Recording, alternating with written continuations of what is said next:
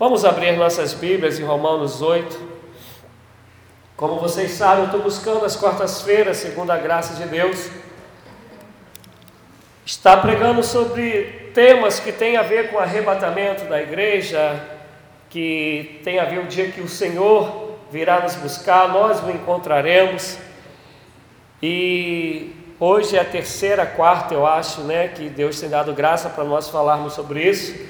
Aproveitando o ensejo, Pastor Wagner manda um abraço para todos, né? O Vagão. Estive lá no domingo pregando e graças a Deus foi bênção. Quero crer, pelo menos, que tenha sido. Pelo menos para a gente foi que no final a gente comeu um montão de sopa: sopa de aipim, sopa de, de peixe, caldo de peixe, né? Então, assim, foi, foi benção. Voltei de lá dois quilos mais gordo, mas foi benção. E a igreja boa, participativa e ele mandou um abração aí para o povo. Nós vamos ler todo o capítulo 8, todo.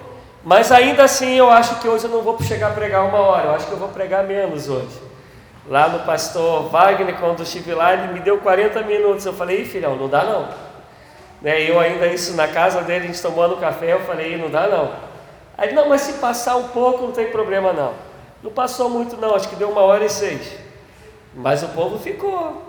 Ficou até o final, para a glória de Deus. Ainda tem os loucos que gostaram. Mas hoje eu acho que vai ser mais curto.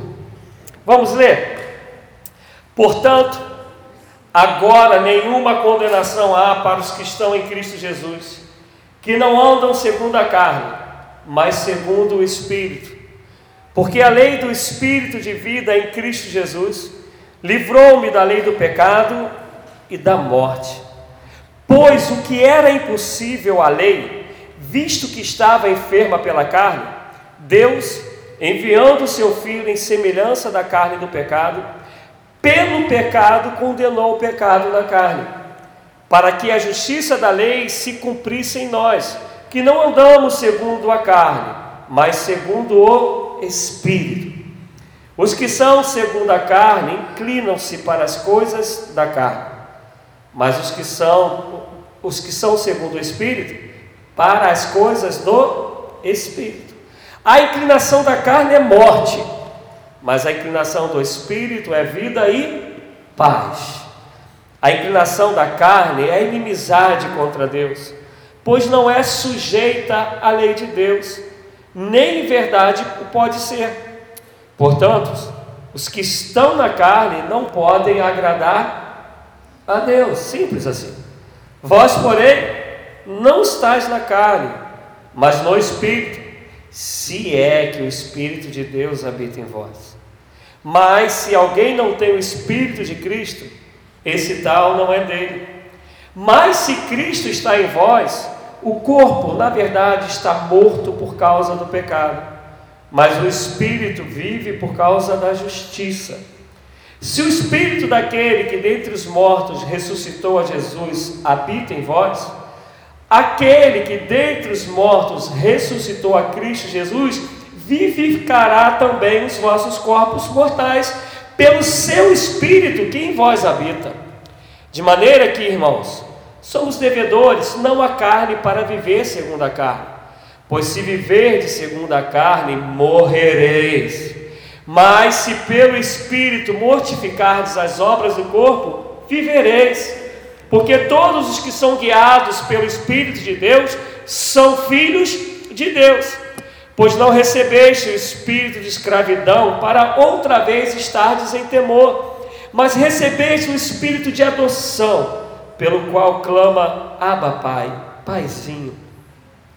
O mesmo espírito testifica com o nosso espírito que somos filhos de Deus.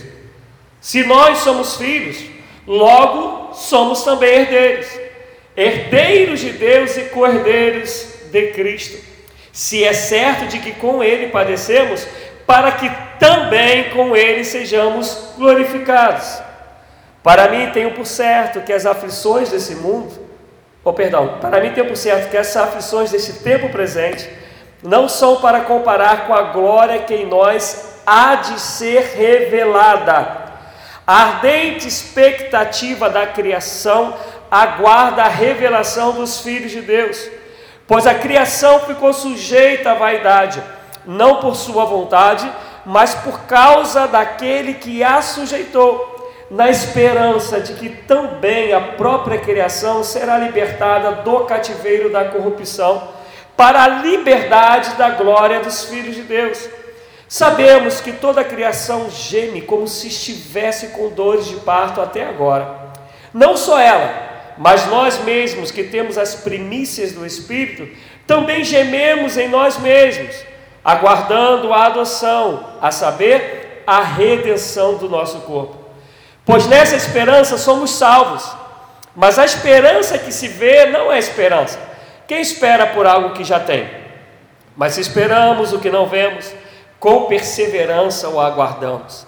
Da mesma maneira também o Espírito ajuda as nossas fraquezas. Não sabemos o que havemos de pedir como convém, mas o mesmo Espírito intercede por nós com gemidos inexprimíveis. E aquele que examina os corações sabe qual é a intenção do Espírito, porque segundo a vontade de Deus é que intercede pelos santos. Sabemos que todas as coisas concorrem para o bem daqueles que amam a Deus daqueles que são chamados segundo o seu propósito. Pois os que dantes conheceu, também os predestinou para serem conformes à imagem de seu filho, a fim de que ele seja o primogênito entre muitos irmãos. E aos que predestinou, a estes também chamou. E aos que chamou, a estes também justificou. E aos que justificou, a este também glorificou. Que diremos, pois, a essas coisas? Se Deus é por nós, quem será contra nós? Aquele que nem mesmo a seu próprio filho poupou, antes o entregou por todos nós, como não nos dará também com ele todas as coisas? Quem tentará a acusação contra os escolhidos de Deus? É Deus quem os justifica. Quem os condenará? Pois é Cristo quem morreu, ou antes quem ressurgiu dentre os mortos, o qual está à direita de Deus e também intercede por nós. Quem nos separará do amor de Cristo? A tribulação ou a angústia, ou a perseguição, ou a fome, ou a nudez, ou o perigo, ou a espada, como está escrito: Por amor de ti somos entregues à morte o dia todo, fomos considerados como ovelhas para o matador. Mas em todas essas coisas somos mais do que vencedores por, a, por aquele que nos amou. Pois estou certo de que nem a morte, nem a vida, nem os anjos, nem os principados, nem as potestades, nem o presente, nem o porvir, nem a altura, nem a profundidade, nem alguma outra criatura nos poderá separar do amor de Deus que está em Cristo Jesus, nosso Senhor. Deus, nós queremos nos render completamente a Ti, para que, Senhor Deus, todo interesse que seja tão somente carnal e humano desapareça, mas que para a glória de Deus o teu intento, o teu projeto, o teu interesse aconteça e reine sobre nós nesse momento. Que seja dissipada toda a confusão de rosto, que seja dissipado, Senhor Deus, toda obra, toda seta do adversário. Mas que em nome de Jesus a nossa mente, nosso espírito, nosso coração seja terra fértil para receber a tua boa, agradável e perfeita vontade, através da tua palavra que opera maravilhas em nós. Eu oro, Senhor Deus, que eu venha diminuir, que o Senhor venha crescer. Quero esconder-me atrás da cruz, para que tão somente a mensagem da cruz prevaleça hoje e sempre. Eu peço perdão pelas minhas falhas e oro a Ti para que assim seja. Em nome de Jesus Cristo. Amém. Amados e amadas, essa, esse capítulo todo que nós lemos, Paulo ele começa dando uma explicação de como era quando o povo andava na lei e vivia inclinado como escravos, sendo dominado pelo pecado. E aí ele pega e diz que nosso Senhor Jesus se fez pecado por nós, quando ele vai dizer que pelo pecado o nosso Senhor condenou o pecado. Porque pelo pecado que ele se fez pecado. Ele não pecou, ele se fez pecado. Vai falar que toda acusação que era contra nós, todas as injúrias dos nos injuriavam, caíram sobre ele e foi cravado na cruz do madeiro. E aí Paulo ele começa a falar e vai falando nesse capítulo 8 para ensinar até o versículo, do versículo 1 até o versículo 17, dizendo assim, ó, vós não poderiam, não poderíeis jamais permanecerdes fiéis ao Senhor através da carne. Isso só é possível através do Espírito. Por isso que o Senhor Jesus, pela carne, venceu a carne, para que o Espírito viesse sobre mim e sobre você, e possamos assim ser guiados e viver pelo Espírito. Mas ele não só explica esse plano de salvação, ele não explica somente é, essa, ele nos dá somente essa instrução que somente em Cristo, ou melhor, somente pelo Espírito que podemos viver, ele vai, ele vai além disso. Ele vai dizer assim: ó, se vocês andarem pela carne, vocês morrerão, porque a amizade com a carne é inimizade contra Deus, a inclinação a, a favor da carne, ela é contraditória quem anda pelo Espírito. E ele também, por sua vez, ele faz o contrário. Se vós andardes no Espírito, se compreender o que Jesus Cristo, ele venceu o pecado na cruz do madeiro, se você entendeu que toda acusação que era contra você, ele levou na cruz, você compreendeu isso, entregou-se a ele, ele te deu o Espírito para que você não mais ande pela carne, não mais viva pela carne, mas para que a partir de agora você viva pelo Espírito. O que é que Paulo, de maneira resumida, ele está dizendo? Ele está dizendo: ó, se você pode, você confessa que é de Cristo, mas continua numa vida de pecado, continua andando pelos seus próprios caminhos, continua querendo caminhar sozinho nessa vida, sem se importar com a justiça de Deus, eu quero te dizer que você vai morrer no seu pecado. E aí Ezequiel 18 vai dizer que aquele que morre em seu pecado, ele experimentará a segunda morte. Mas aí ele fala: meu convite, e o convite de Deus é para que vocês andem caminho e vivam no Espírito.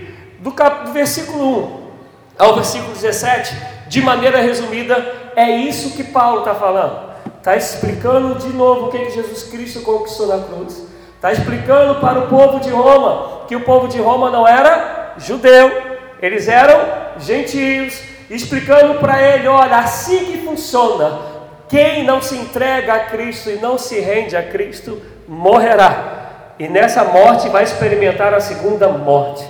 Mas aquele que deixa os seus pecados e anda na dependência do Espírito de Deus, guiados pelo Espírito de Deus, numa linguagem mais nossa, numa vida de santidade, esse encontrará a Cristo. E explicando isso, tendo explicado isso, ele começa no versículo 18, que é a partir daí que eu quero realmente é, pregar. Vocês entendem que ele fala: olha, a do 1 ao 17, eu estou contando para vocês que pela carne ninguém conheceria Cristo, ninguém teria salvação e somente pelo Espírito isso é possível, porque pela carne você vive no pecado, mas o Senhor Jesus Cristo se fez pecado por nós para vencer o pecado e dar a nós a vida eterna, perdoando nossos pecados e enviou o Espírito para que vocês caminhem pelo Espírito e não tem como agradar aos dois deuses, não tem como você falar que é de um e viver segundo o outro e vice-versa, porque se você vive pela carne, perecerá. E aí, a partir do 18, ele vai falar sobre o retorno de Jesus Cristo. O interessante é que muitas das vezes nós lemos Romanos, 18, Romanos 8 e não entendemos que aqui ele está falando sobre o retorno de Jesus. Para não demorar tanto, por isso eu quis ler tudo, mas vocês vão acompanhando se quiserem com a vista, que eu não vou estar usando muito outros versículos, eu vou falar somente de Romanos 8. Você vai ver que ele está falando o seguinte: que a própria criação, a própria criação, ela aguarda com gemidos o dia da redenção. A Bíblia ela nos ensina em Gênesis que o homem ele tinha uma vida de harmonia com Deus e com toda a criação. Vocês lembram disso? Vocês lembram que o trabalho braçal do homem ele só acontece após o pecado, que o Senhor Deus falou, através do suor do seu rosto é que você agora vai comer. Mas antes do pecado havia toda uma harmonia. Com o pecado, nós começamos a viver todos os tipos de crises da própria natureza. Eu vou dar um exemplo do que eu estou falando. Terremoto ele sempre existiu, mas nunca na história nós ouvimos falar de tantos terremotos como existe no dia de hoje. Quem aqui, com mais de 40, ouviu falar de tornado no Brasil?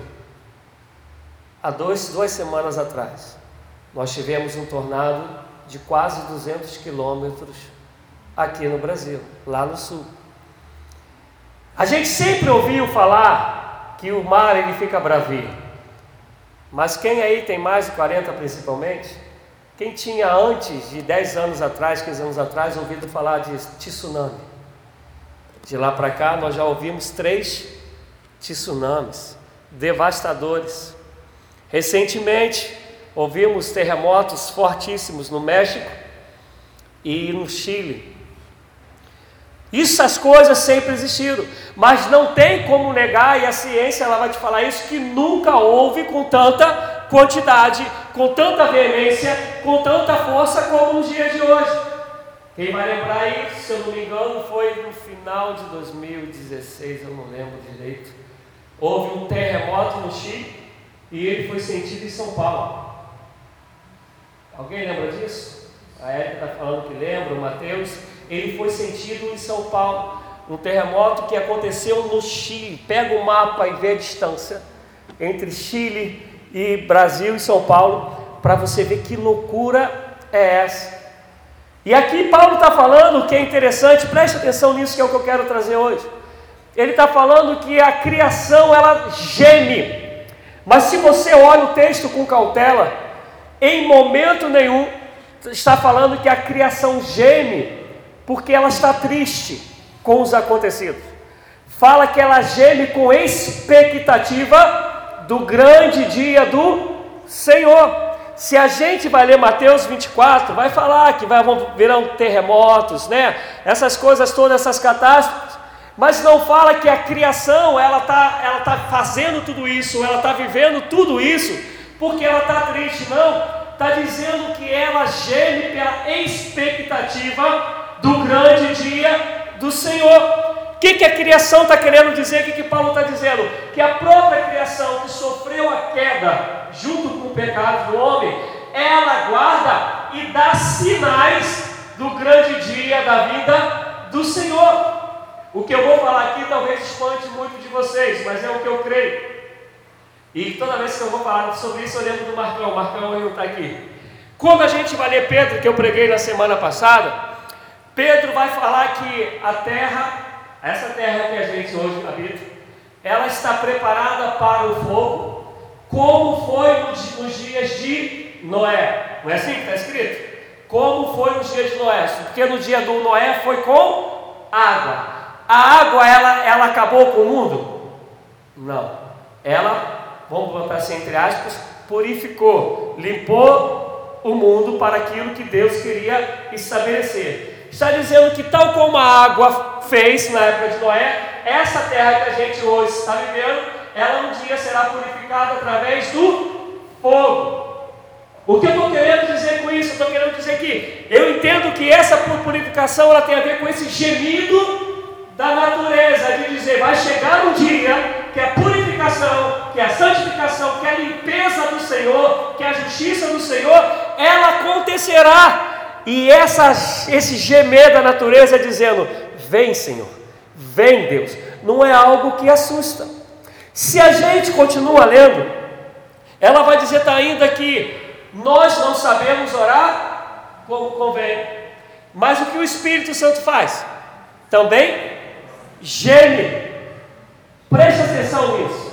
É o Espírito que habita em você, que é o que a gente leu o Espírito que habita em você, se é que, que o Espírito habita, é o que Paulo está dizendo, ele vai gemer para poder interceder por nós, porque nós não sabemos orar como convém.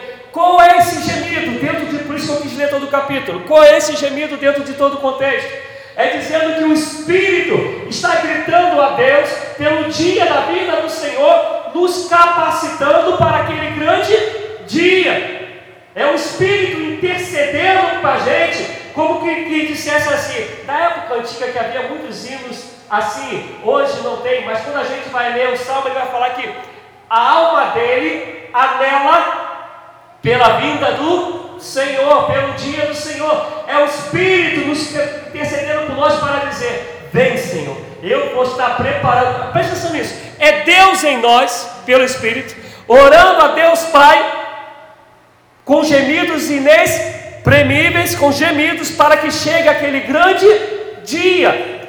É Deus nos ajudando a preparar a nossa alma, o nosso espírito, para que o dia que o Senhor vier seja o dia do grande encontro.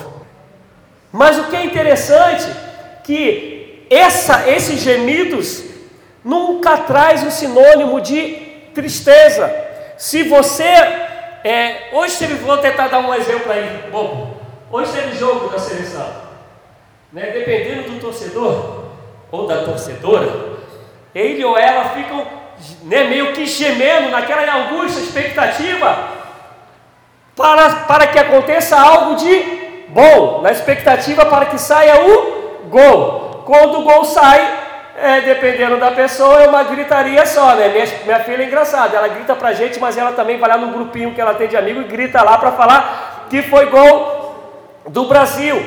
O que, que a Bíblia está dizendo é que tanto a criação como o Espírito, eles gemem, eles ficam nessa, entre aspas, uma angústia gostosa, dizendo assim: ó, vai chegar, vai acontecer, mas sabe que quando acontecer, eles vão gritar o gol da vitória, é o gol do encontro da igreja com o nosso Senhor Jesus.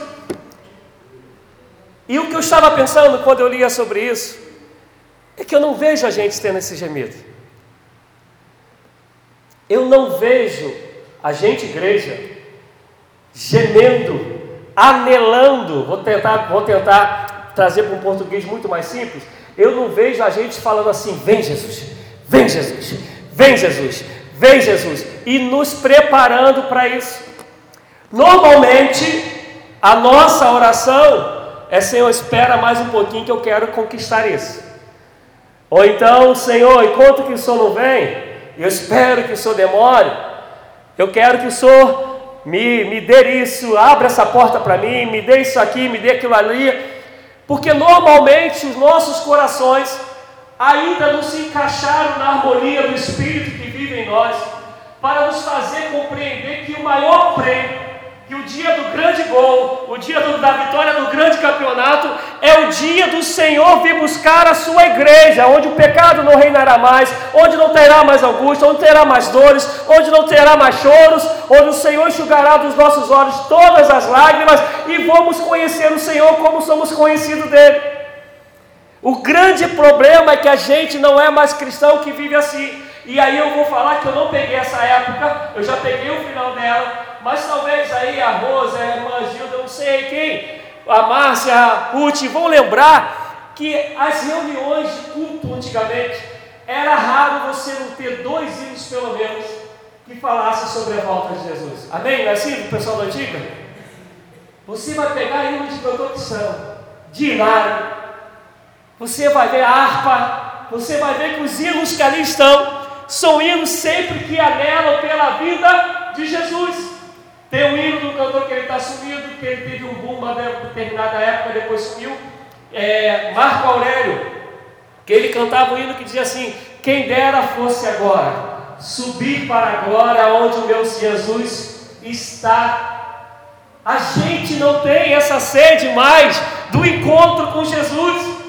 A gente continua achando que Jesus é só um meio para eu ter paz, um meio para eu ter algum tipo de conquista, mas não compreendemos que é, uma, é um encontro com o Senhor dos Senhores, o Rei dos Reis, aonde não vai ter mais nenhum tipo de sofrimento, onde a morte não tem mais nenhum domínio, é o dia desse grande, grande encontro com o Senhor, e a gente perdeu isso.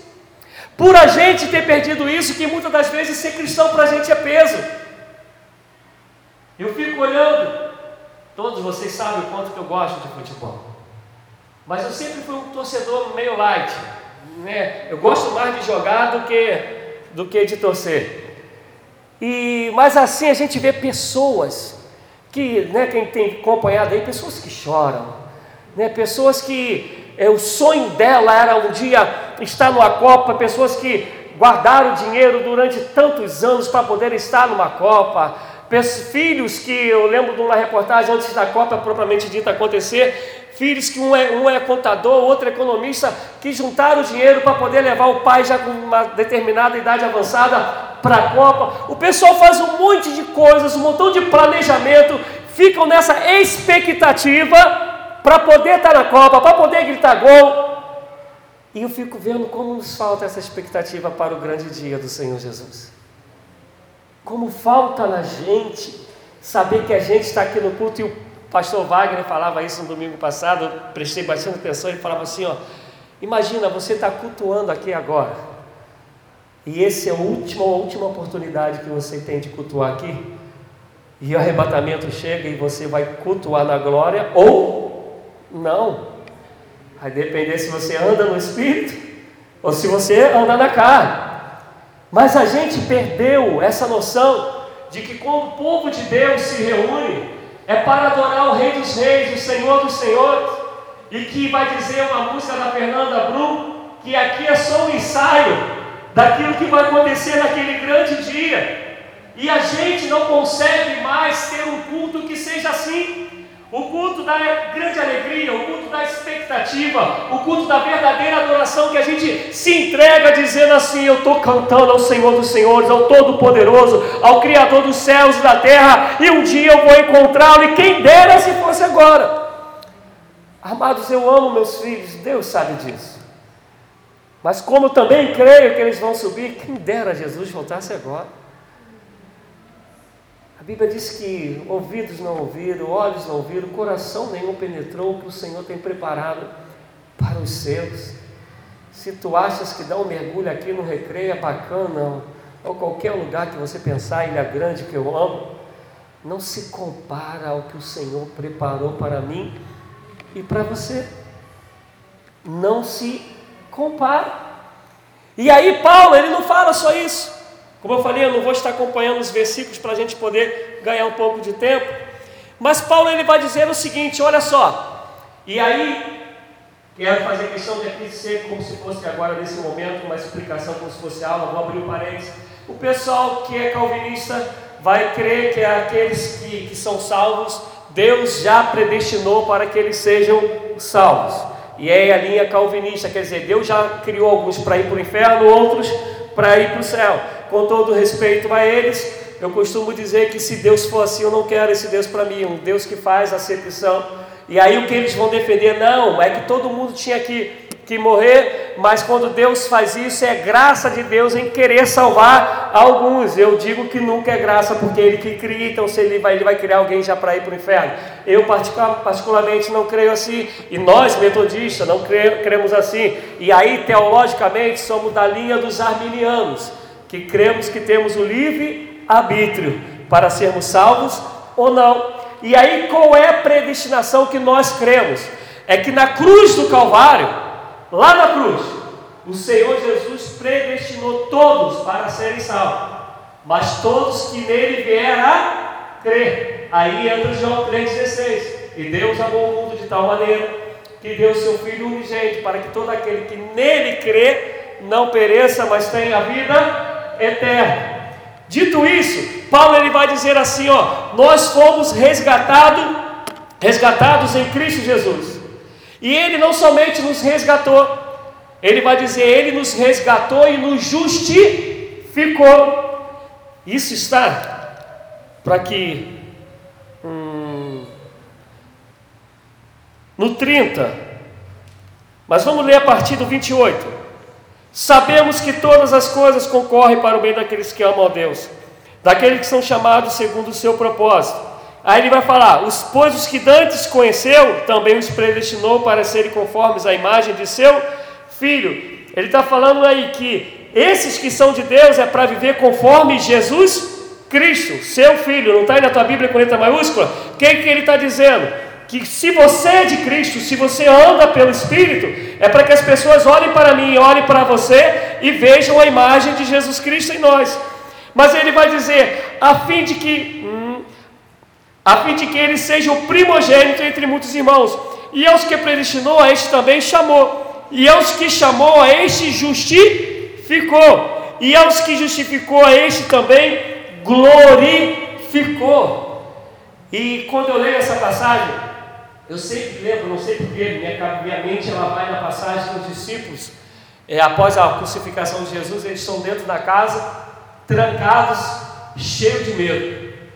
A Bíblia é muito clara em dizer que as portas estavam trancadas.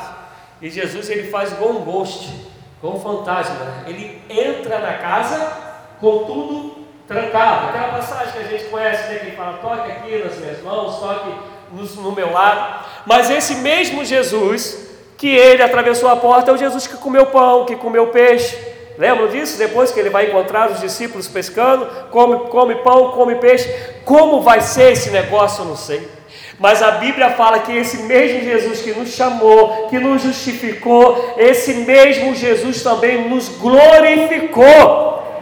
Tu consegue entender que você vai viver para a eternidade, teu cabelo não vai ficar mais branco. Eu não sei como vai ser esse negócio, mas a gente não vai envelhecer mais a gente não vai ter problema de audição, não vai ter problema de olfato, não vai ter problema de paladar, não vai ter dor nas cadeiras, não vai ter que operar o joelho, não vai ter nada disso.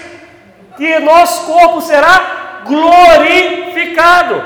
Aí em Coríntios, Paulo vai dizer que esse corpo que é corruptível vai ser revestido da incorruptibilidade. Vai dizer que esse corpo que está preparado para ser pó do pó, vai dizer que ele vai ser glorificado à imagem do Deus Todo-Poderoso. Está dizendo que esse dia ele vai chegar, mas aí ele não para nisso, ele continua dizendo: né, se Deus é por nós, quem será contra nós?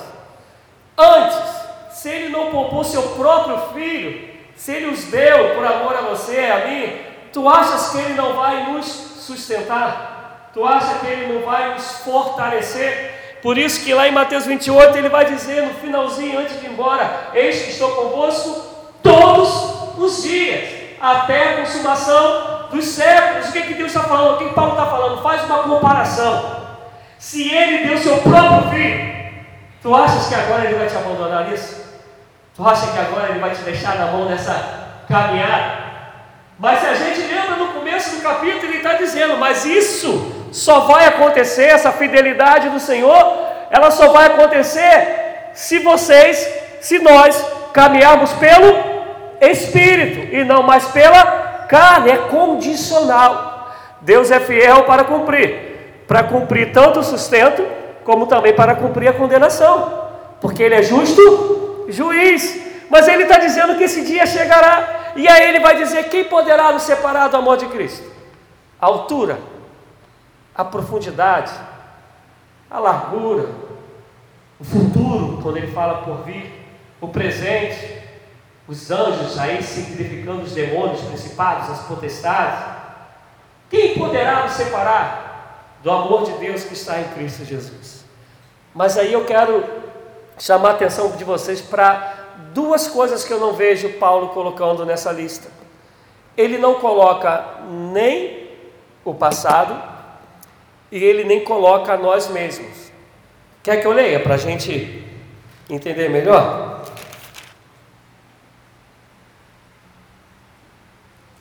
Vamos ler a partir do 37. Não, quero ler a partir do 36. Como está escrito, por amor de ti somos entregues à morte todos os dias.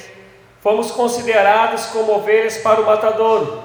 O que, que Paulo está dizendo aí? Se você anda no Espírito, você vai na contramão desse mundo, você não vai ceder à carne, você muitas das vezes vai ser perseguido, acusado, você vai cada dia negar a si mesmo, vai tomar a sua cruz, vai segui-lo, porque está falando, somos levados como ovelha para o matador. Mas em todas essas coisas somos mais do que vencedores, por, por aquele que nos amou, porque estou certo que nem a morte, nem a vida, nem anjos, nem principados, nem potestade, nem presente, nem o porvir, nem altura, nem profundidade, nem alguma outra criatura nos poderá separar do amor de Deus que está em Cristo Jesus, nosso Senhor. Você repare que na lista dele ele bota presente e futuro. E aí está, na, em algumas Bíblias, a tradução está por vir, futuro. E ele coloca anjos, demônios, ele chega a usar a expressão qualquer criatura. Nada disso pode separar a mim e a você do amor que está em Cristo Jesus. Mas ele não coloca nem o passado e ele nem coloca nós mesmos. Ele coloca demônio, mas não coloca a nós mesmos. E eu fico me perguntando por que que nessa lista que ele faz questão de colocar um monte de detalhes é, presente, por via, altura, profundidade, largura, anjos, potestades. Ele coloca tudo, mas ele não coloca nem eu como, como pessoa, Rogério, e nem o meu passado. E o que, que eu creio disso? Que eu creio que se você não compreendeu que do seu passado o Senhor ele não se lembra mais, se você não compreendeu isso, você ainda não recebeu de fato o perdão do Senhor.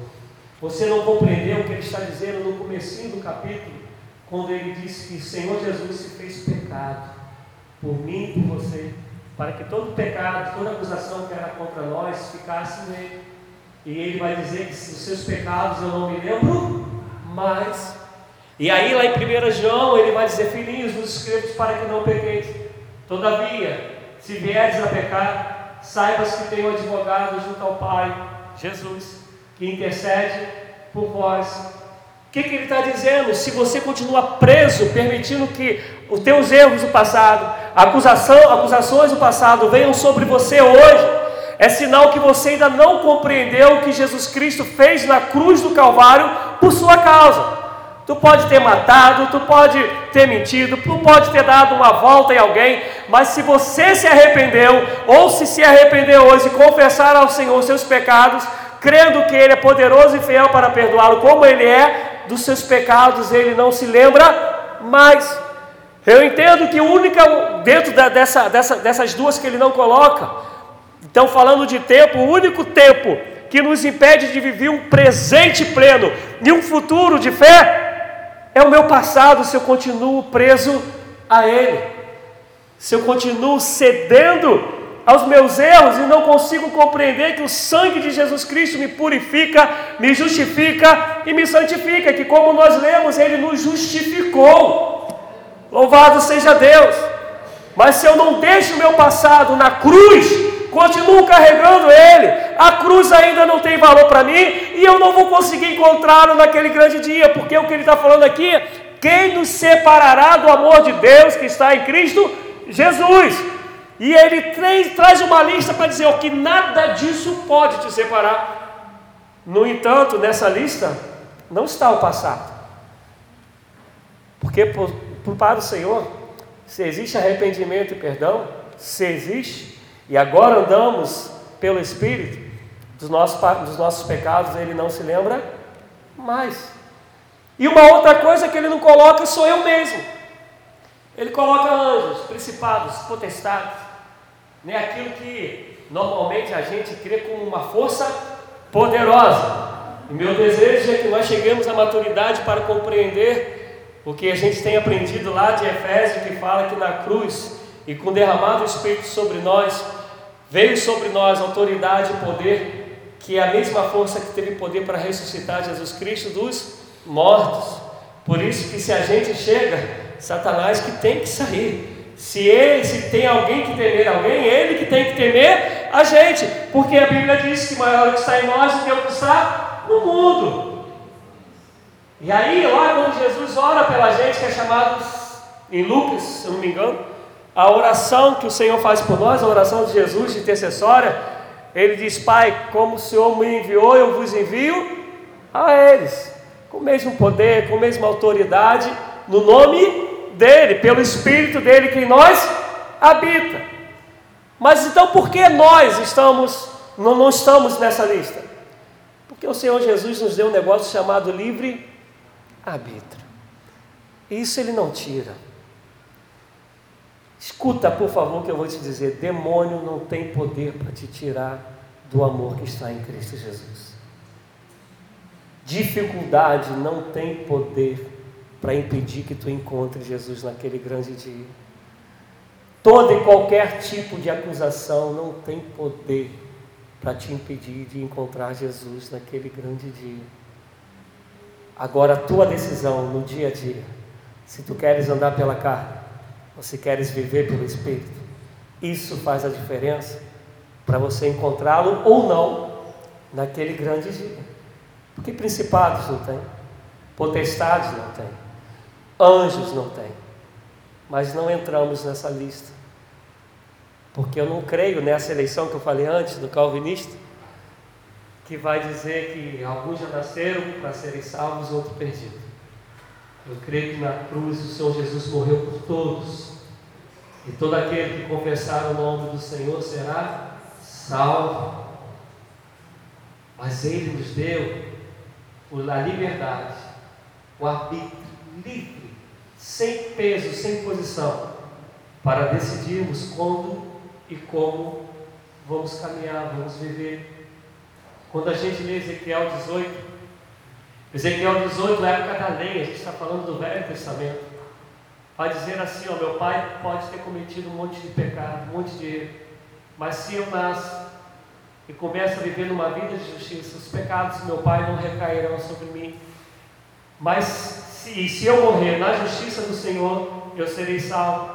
Mas o mesmo, mesmo capítulo lá Ezequiel 18 vai dizer: Mas se você vive na justiça, e no meio do caminho você muda a sua trajetória, e começa a viver um caminho contra o caminho de pecado, caminho de morte, no pecado que você morrer, essa morte ela te visitará. Depois, se você quiser ler lá, Ezequiel 18, está dizendo o seguinte: na vida, você escolhe, isso lá no Antigo Testamento, já falando sobre essa possibilidade que Deus nos deu, de falarmos, Senhor, eu quero andar pela carne ou eu quero andar pelo Espírito, vou me deixar ser guiado pelas minhas inclinações para o pecado, pelo meu bel prazer, ou vou me render à sua vontade e viver uma vida onde o teu espírito dentro de mim, ele vai gemer como a criação geme, pelo dia da redenção, pelo dia que o Senhor vier buscar a sua igreja e eu estarei ali pronto para subir com o Senhor. E nós perdemos isso. E Paulo ele gasta um capítulo todo para explicar isso, para falar, se o Espírito está, de fato está em você, e eu acho que às vezes Paulo ele é muito sarcástico, né? que ele fala assim, se é que tens o Espírito, aí ele fala, se tu tens, tem, tem que dentro da sua vida, do seu ser, tem que ter um gemido pelo grande dia do Senhor. E Mateus ri quando eu falo isso, minha filha também. E para terminar, escuta o que eu vou falar para você. Escuta o que eu vou falar. Terremotos. E eu te dou a segurança de que vai piorar. Tanto pelo pecado, como pela maneira que nós estamos tratando a terra. Né? Os grandes responsáveis pelas catástrofes que nós temos, os grandes, não todos, mas somos nós mesmos. A tecnologia está avançada pra caramba dessa. Né? Como nós moramos no Peru, tinha lá um alerta para dizer da intensidade dos terremotos para saber se a gente tinha que sair correndo para alguns lugares que tinham de segurança ou se não, aí não soava. O que eu quero dizer é que a tecnologia ela pode prever até a intensidade de terremoto, de tsunami, mas ela não pode impedir nem o terremoto, nem o tornado, nem o tsunami. Não pode, pode até prever, mas não pode impedir. A gente se apavora como está vivendo no Rio de Janeiro. A gente se apavora enquanto ser humano. Mas o interessante é que a Bíblia fala que quando essas coisas acontecerem, não é para a gente ficar apavorado, é para a gente ficar com gemidos, com expectativa porque a gente sabe que se aproxima o grande dia do Senhor. Eu espero estar conseguindo me fazer entender para te dizer que a gente tem que orar para que Deus tenha misericórdia, tenha graça, para que Deus traga paz sobre o Rio de Janeiro, para que esses corruptos sejam presos e a gente vote com consciência em pessoas que a gente creia que de fato são pessoas honestas. Mas dentro de tudo isso eu quero te dizer que esses são sinais que estão escritos em Mateus 24. E que se está escrito, está escrito que já está a caminho, tudo sendo preparado para a vinda do Senhor Jesus. E se é para a vinda dele, o meu coração e o teu coração tem que se alegrar e não se entristecer. Porque Jesus Cristo morreu na cruz para dar a mim e a você a salvação, para que naquele grande dia nós possamos encontrá-lo para a glória dele. Então isso não tem que causar em nós dores de tristezas. Podemos ter as dores para aqueles que estão se perdendo. Devemos chorar com os que choram. Sim, mas dentro de nós o gemido, a expectativa é de falar, Ele está à porta. Como se fosse o jogo que eu falei, é de falar, o gol vai sair agora e eu vou gritar que foi gol, ele chegou, ele veio. Mas aí daquilo que eu entendo, e espero em Deus que eu esteja errado, é que a gente não vive o Evangelho para o encontro com Jesus. A gente vive o Evangelho para o encontro com Jesus aqui e agora, naquilo que a gente deseja ter, ser, ganhar, para onde a gente deseja ir, mas não o encontro, não o encontro de que Ele voltar agora, a gente vai poder dizer: Maranata, ora vem, Senhor Jesus, a gente vai poder dizer: Combati o bom combate, acabei a carreira e guardei a fé. A gente vai poder ouvir o Senhor dizendo: Venha, ó bendito do meu Pai, possuir por herança aquilo que eu tenho preparado para vocês desde antes da fundação do mundo. É essa expectativa, é esse gemido que tem que haver dentro de nós todos os dias. E quanto a gente geme, quanto a gente fica na expectativa, a gente caminha pregando, a gente caminha tendo o nosso trabalho, conquistando aquilo que Deus nos deu oportunidade para poder conquistar, mas o grande gemido tem que ser o dia da volta do Senhor Jesus, porque nem eu nem você sabemos nem o dia, nem a hora. Se Deus me der graça, na quarta-feira que vem eu pretendo terminar essa linha de mensagem, quer dizer, minto, quarta-feira não dá mais, já estamos na festividade, mas quando for a outra oportunidade, eu quero pregar na passagem que fala que estarão dois no campo e um ficará. E se Deus me der graça, eu quero terminar nisso aí. Mas eu quero te dizer hoje, amados, eu quero te dizer hoje, viva, viva o dia daquele grande dia, do dia do encontro com o Senhor. Quantas mães nós temos aqui? Faz assim. Mãe. Porque é uma experiência diferente para pai e para mãe. Você falou, mãe, como é que foi no dia do nascimento da criança? É você lá gritando, dependendo se foi normal, gritando, mas falando assim: tá vindo, tá vindo, ele ou ela vem, e quando veio, né, vem aquele sorriso de coringa, né? De orelha a orelha. Você esquece da dor que passou rapidamente. Não é assim, mãe que teve parto normal? Esquece. O que, foi dor? Quero me abraçar, meu filho ou minha filha. É muito mais do que essa expectativa que a gente tem que ter para aquele grande dia. Que Paulo nesse fala, por isso que somos levados como ovelhas ao matadouro todos os dias. Igreja, em nome de Jesus, tem um hino que diz: Desperta, porque o Senhor já vem. Almeje o dia da noiva encontrar o noivo. Viva isso. Eu sou meio maluquinho, eu quase sempre, quase todos os dias eu falo, Senhor, só podia vir agora. Eu posso estar onde for, posso estar numa situação ruim ou numa uma coisa que eu amo, né? Uma praia. Caramba, foi para isso que ele morreu na cruz. Foi isso que o Espírito me convenceu. E é por isso que eu luto todos os dias, tentando mortificar a minha carne, mas também tentando pregar para vocês e para onde Deus me levar, para dizer que Jesus Cristo te ama, morreu na cruz para te justificar, para te purificar e para te dar a vida eterna. Amém. Mesmo assentado, eu quero orar com você. Ah, Senhor, leva a nossa fé, o nosso entendimento a uma dimensão muito maior do que nós temos vivido e experimentado. Nos faça compreender essa expectativa que a própria criação tem. esses gemidos dela, do Espírito, para estar preparado para aquele grande dia. Eu creio, Deus, porque diz a tua palavra que só é Deus para nos abençoar aqui agora, para nos conceder que as vitórias que nós chamamos de vitória. Mas eu sei, Deus, agora, que a morte de Jesus Cristo foi para nos dar a vida eterna. Que a ressurreição dele para que ele fosse o primogênito entre os mortos, para que nós possamos ir encontrar com ele.